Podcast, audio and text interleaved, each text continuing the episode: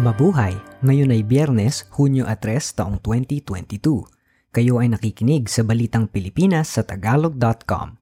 Sa ating pangunahing balita, dalawang opisyal ng Farmally na sangkot sa di umano'y maanumalyang labing isang bilyong pisong pondo sa pandemya, laya na.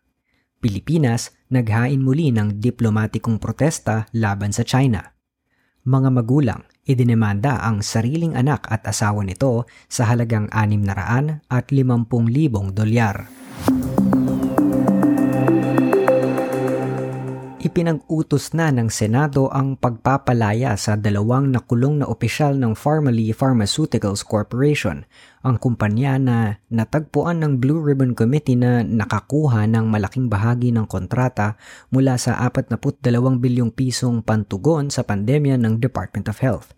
Pinalaya sina Mohit Daragani, ang Secretary at Treasurer ng kumpanya, at si Lincoln Ong, board director na ikinulong sa Pasay City Jail simula noong Nobyembre 29 ng nakaraang taon.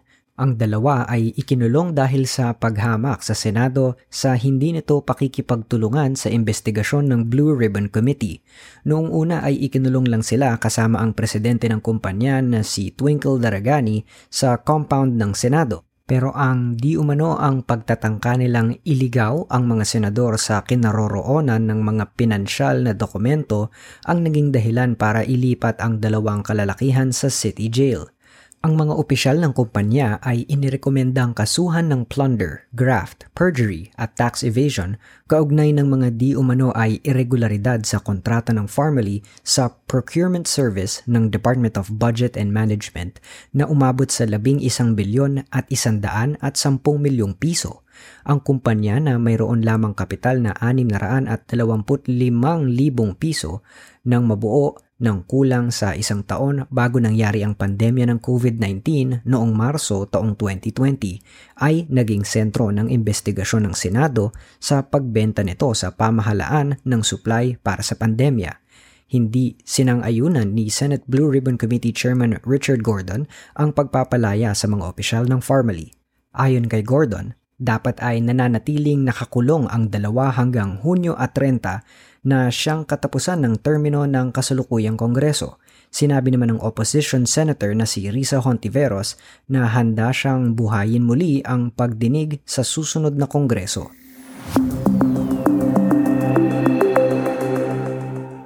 Muling nagharap ng diplomatikong protesta ang Pilipinas laban sa ipinatutupad ng China na taunang pagbabawal sa pangingisda sa ilang bahagi ng South China Sea sa loob ng tatlo at kalahating buwan na nasasakop din ang ilang bahagi ng West Philippine Sea.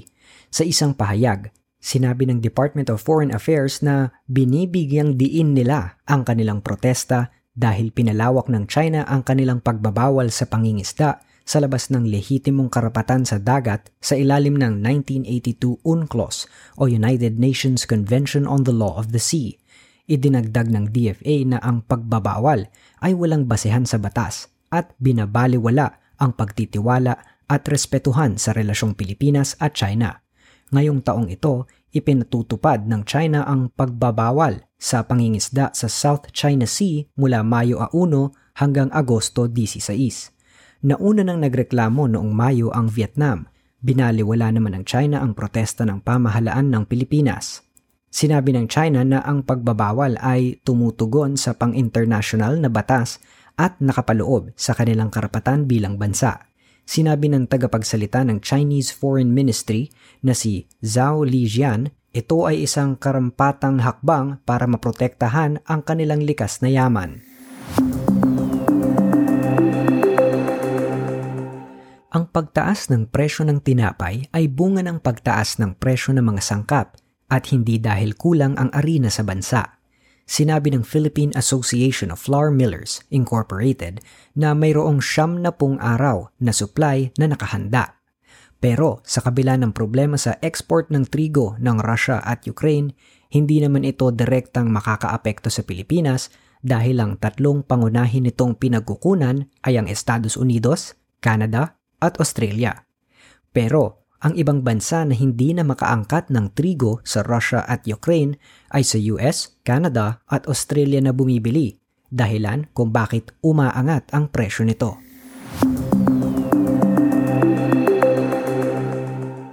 Kailangang paghandaan ng mga Pilipinong mamimili ang mas mataas na presyo ng bigas kapag itinuloy ng Vietnam at Thailand ang kanilang planong itaas ang presyo ng pagbebenta nito sa labas ng kanilang bansa.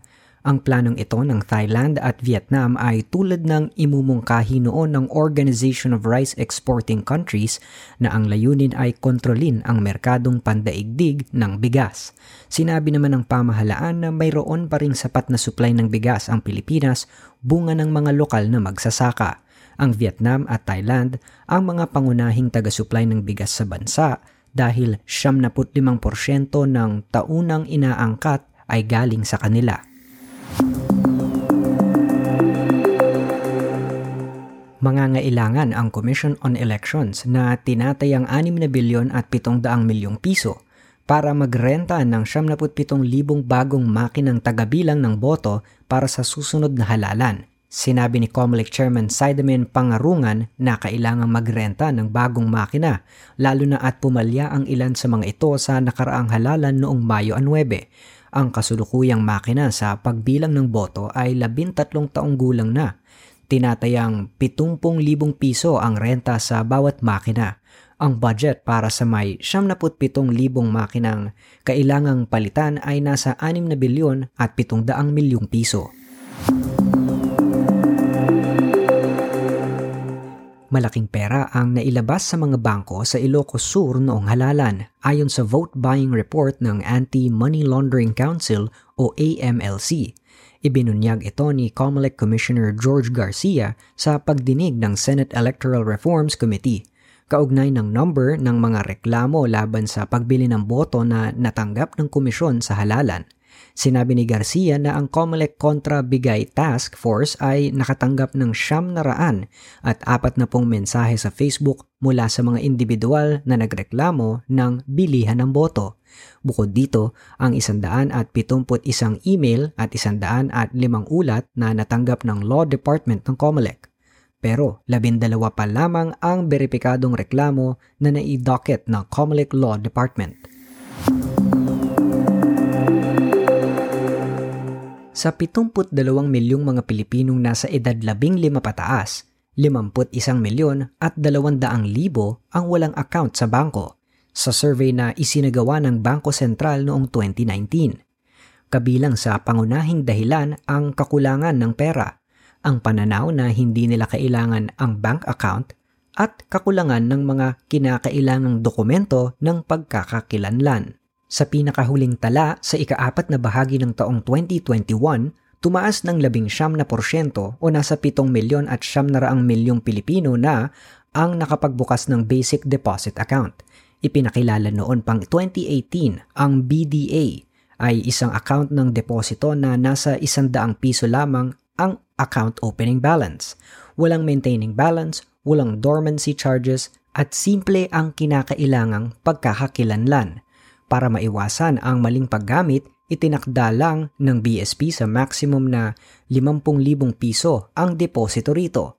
Kapag lumampas, gagawin na itong regular na deposit account may isandaan at tatlumpong bangko sa Pilipinas ang nag-aalok ng BDA.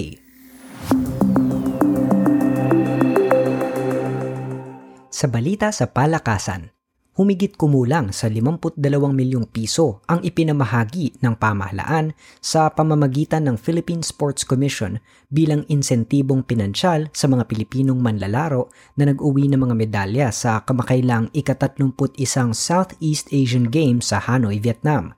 Mismong si Pangulong Rodrigo Duterte ang nagpamahagi ng 35 milyong piso para sa nagwagi ng 52 gintong medalya, 70 pilak at 100 at apat na tanso na nakolekta ng mga Pilipinong atleta. Bukod sa 200 at 58 nagkamit ng medalya, binigyan din ng cash bonus ang kabuang 62 coach ang billiard king na si Efren Bata Reyes ay nakatanggap ng pinakamalakas na palakpakan at hiyawan nang matanggap ang Order of Lapu-Lapu mula kay Pangulong Duterte. Sa balitang showbiz, opisyal nang naghiwalay ang mga awit. Sa balitang showbiz, opisyal nang naghiwalay ang mga awit na mag-asawang sina Moira de la Torre at Jason Hernandez makaraan ang tatlong taong pagsasama. Sinabi ni Jason sa kanyang Facebook account na mabigat sa kanyang puso na makalipas ang tatlong taong pagiging mag-asawa ay ia-anunsyo nila ang paghihiwalay. Pero mananatili aniya ang kanilang pagmamahal at respeto sa isa't isa. Sinabi ni Jason na bagaman at tunay ang kanyang pagmamahal kay Moira, ikinumpisal niya sa kanyang asawa ilang buwan na ang nakaraan na nagkaroon siya ng iba habang sila ay kasal. Sa balitang kakaiba, idinemanda ng isang mag-asawa sa India ang kanilang kaisa-isang anak na lalaki at kanyang asawa humihingi ng danyos na 650,000 dolyar ang mag-asawa mula sa kanilang anak. Sinabi ni na Sanjeev at Sadhana Prasad na nagamit nila ang kanilang buong ipon sa pagpapalaki ng kanilang anak, pagbabayad sa training nito bilang piloto at sa maggarbo nitong kasal. Ang kakaibang demanda ay iniharap base sa kasong mental harassment. Ayon kay Ginoong Prasad, Nagastos niya ang lahat ng kanyang ipon sa kanyang anak na si Shrey Sagar, 35 taon. Lalo na nang ipadala ito sa Estados Unidos noong 2006 para magsanay sa pagkapiloto sa halagang 65,000 dolyar. Nang bumalik ito sa India noong taong 2007, nawalan ito ng trabaho at kinailangang suportahan ng pamilya sa loob ng dalawang taon. Ipinagkasundo nila para magpakasal ang kanilang anak kay Shubhangi Sinha, 31 taong gulang, noong 2016. Binayaran nila ang kasal nito at reception sa isang 5-star hotel at renta ng mamahaling kotse sa halagang 80,000 dolyar, bukod pa sa pulot gala sa ibayong dagat. Pero anim na taon makalipas ang kanilang kasal, wala pa ring anak ang mag-asawa at ito ang dahilan ng pagdedemanda ng kanilang mga magulang. Ayon kay Ginoong Prasad, umasa silang magkakaapo agad sa loob pa lamang ng isang taon makalipas magpakasal ang kanilang anak. Pero makalipas ang anim na taong paghihintay, isa na itong parusa sa kanilang kaisipan. At yan ang kabuuan ng ating mga balita ngayong Hunyo 3 taong 2022 para sa tagalog.com. Basta sa balita, lagi kaming handa.